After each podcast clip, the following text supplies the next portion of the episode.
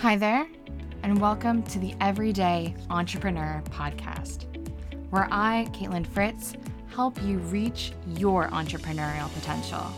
Together, we can build your dream social impact business so that you can leave a legacy beyond your nine to five. Hello, hello, hello, and welcome to this episode of Everyday Entrepreneurship. My name is Kaitlin Fritz I am a Forbes 30 Under 30 recognized entrepreneur, award winning business mentor, and entrepreneurship educator. Throughout my time, I've worked with over 600 founders worldwide, building, growing, and scaling their social impact business.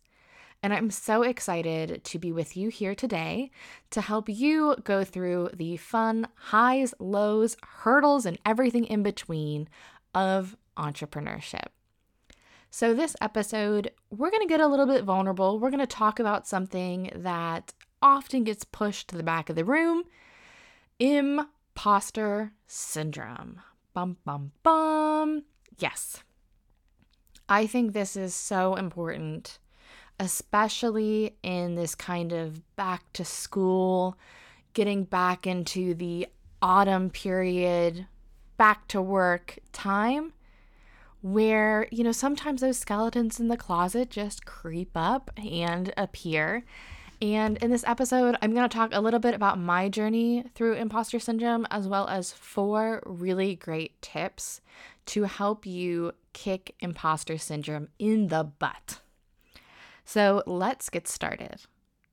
So, some of you probably know what imposter syndrome is, but for maybe those who don't know the exact terminology, it is that feeling of self doubt, even when you are completely competent in your work or skill. So, it's those little nagging voices in the back of your mind saying, What am I doing here? Or, I really don't belong here. Or, I'm a fraud. When are people going to find out that I have no clue what I'm doing?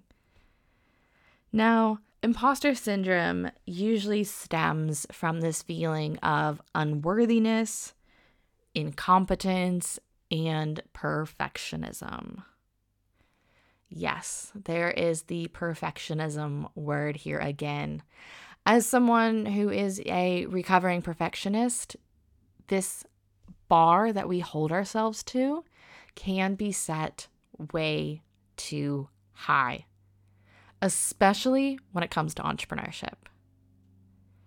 Now, imposter syndrome, I think, has affected, from what my research showed me, over 80% of individuals in the workplace. And I would argue, even though there's no stat, that it would affect 100% of entrepreneurs as entrepreneurs, we're going out there, we're embarking on a challenge to solve problems that people have often overlooked. We're building from scratch a business, social enterprise, or charity. There has to be moments of self doubt, those moments of what am I doing, or those negative talks of I don't belong. And I wish there wasn't, but through my own journey and through the journey of many of the founders I've worked with, it always creeps up in one way or another. So, when I started my first business, which was a tech for good business, I felt completely out of my depths. I was a girl from rural America wanting to make arts more accessible in the world capital of London with no coding experience and very, very, very minimal business experience throughout my work and college career. So, of course, when I signed as a director of a company, all those long days, I thought, how am I the one doing this? I don't belong here. I barely know the difference between jumper and sweater when it comes to London and England. But I had to stop and recognize these feelings to move past it. And even today, even though I've been in Forbes or, you know, there are these awards or whatever, those feelings of imposter syndrome can still creep in to your work or entrepreneurial life. And that's why I have designed four key tips that I use in combating my own imposter syndrome. So hopefully they can help fellow entrepreneurs like yourselves. So let's jump into some of the four tips I have tried and that have worked for me and some of my founder mentees. The first is actually taken from a cognitive behavioral therapy CBT tool. It's reframe what's fact and what's feeling. Oftentimes, when imposter syndrome strikes me, it's when I'm in this feeling of complete overwhelm. The Google Calendar is blinking and buzzing. I have too many things on my to do list and probably a few dishes in my sink that I still haven't gotten to. That is when that negative talk just has all the space to creep in. So I have to stop and actually sit with myself to say, why am I not feeling good enough? I acknowledge what is real and what is feeling. Sometimes that means pulling up that proposal I've been working on or that keynote I've been designing and say, what is fact here and what is feeling? Fact, that is a beautiful keynote. Those slides are perfect for that presentation. And you know what? Nobody is going to know that you cut, you know, one or two pieces off your script. You might feel that that keynote is not good enough or not tailored enough to that audience, but that is a feeling. And when you're able to decipher what is fact and what is feeling, you can kind of put them in two buckets of black and white. Lean into the fact and separate it from the feeling. Sometimes that even means when I'm having a conversation, you know, it's I'm feeling like this keynote is not good enough, but I recognize that I have delivered this to audiences at universities across the UK. It is fine. I know it will deliver. Now, I recognize fact and feeling, deciphering that is easier said than done but it really is kind of a continual practice. So when you're having that moment of, oh my goodness, what am I doing here? Separate that. What am I feeling right now? Am I feeling overwhelmed? Am I feeling anxious? Versus the fact that says, I am qualified for this job. I am qualified to run this business, and I have the expertise to do so. It will just give you a guiding light to help decipher some of those emotions behind the imposter syndrome. Now, the second tip I have when it comes to imposter syndrome is creating a yay folder. Yes, I said it. Yay, as in Y A Y, not the celebrity formerly known as Kanye. I have a little folder in my Google Drive that has yay and a smiley face. In that folder, I have Google Documents, images, any sort of positive emails to prove all of the success I have done. Now, where this folder stemmed from, I had to create a list of every single accomplishment, PR, anything I've ever done in the UK when I was filing for my global talent visa. And then I kept them in a folder saying, hey, you know what? I have done a lot of things. I have worked with 3,000 children worldwide. I do have a little mention in the Telegraph. And I put all of those in this Google folder and I keep adding to it when a milestone or accomplishment happens. So that when I'm having those moments of, I'm not good enough, I'm a fraud, I'm an imposter, I go up, open that hot pink colored Google folder, and see all of the work and the lineage of my business. It's all the work I've done. These are all the accomplishments. And it's a really good pep talk because we often forget all of the milestones we have plowed through as a business owner because we're always looking to the next one or to the next one. So, by taking time to look back, you will have the confidence to move forward and completely push imposter syndrome aside, saying, not today. That's my second tip when it comes to combating imposter syndrome.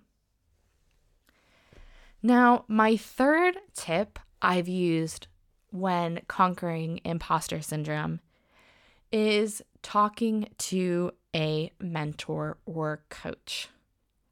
Now, as you know, I am an entrepreneurship coach. I have many individuals come to me who we work on not only the practical sides of business, but also the mindset side of entrepreneurship. And as an entrepreneur myself, I have worked with my mentors and my coaches to really get that mindset right. Sometimes you need an outsider perspective to come in and address the problem or even discuss and work through these feelings of imposter syndrome.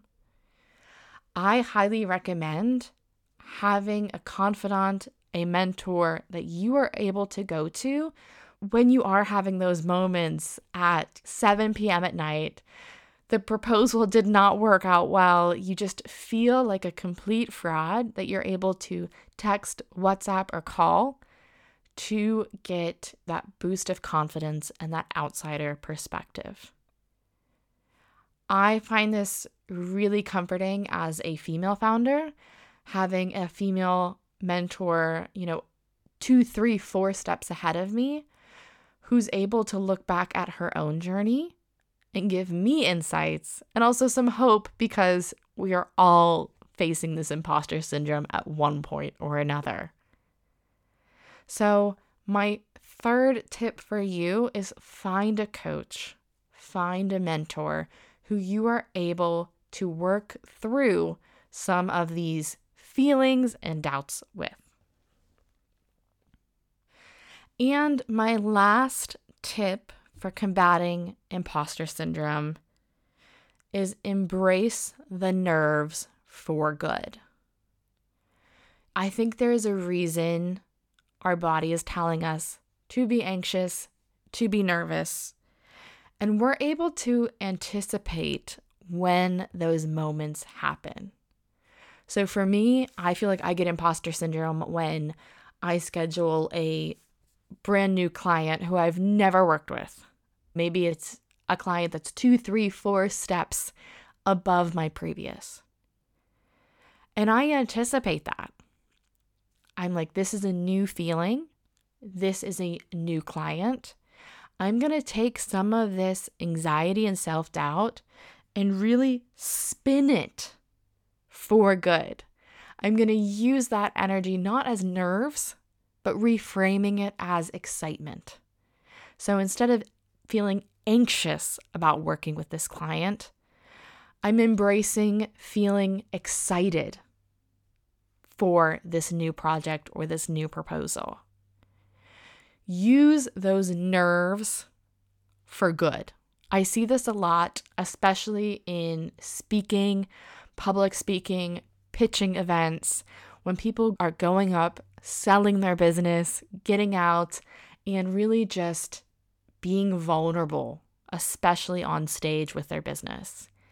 And I say, use that stage fright, use those nerves, and completely spin it in a 180. Instead of having them feel like, you know, anxiety or stage fright, turn it into excitement. Turn it into this is your moment. You get to be the Beyonce of your business on stage. It's that reframing, once again, reframing that mindset to turn that anxiety into excitement.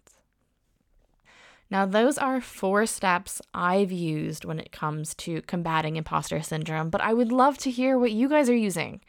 Drop me a DM on my Instagram at underscore Kaitlin Fritz underscore. I want to hear what works for you. And if you want to absolutely kick imposter syndrome to the curb, by building your business, well, you are in the right place because this September I am launching the Idea to Impact Sprint. This sprint will allow you to have daily tasks to build the confidence as well as the business knowledge to create a mini business plan in seven days. Think of it as your entrepreneurship boot camp. Now, places are limited. There are 50 places for the Idea to Impact Sprint, and it is absolutely free. You can be anywhere in the globe, and I'm telling you, it is going to be so much fun getting that idea in the back of your head into the real world. So, thank you so much for listening to today's episode of Everyday Entrepreneurship. Give me a follow or a review wherever you listen to podcasts, and I hope you have a fantastic rest of your day. Speak to you soon. Thank you for joining me for this episode of Everyday Entrepreneurship. To stay tuned and most up to date, subscribe wherever you listen to podcasts. You can follow me Kaitlin Fritz on Instagram. And if you have any questions about building your business with impact, drop me an email with the link in the show notes. This podcast is produced by the great people at the Podcast Boutique. I look forward to catching up with you next week. See you then.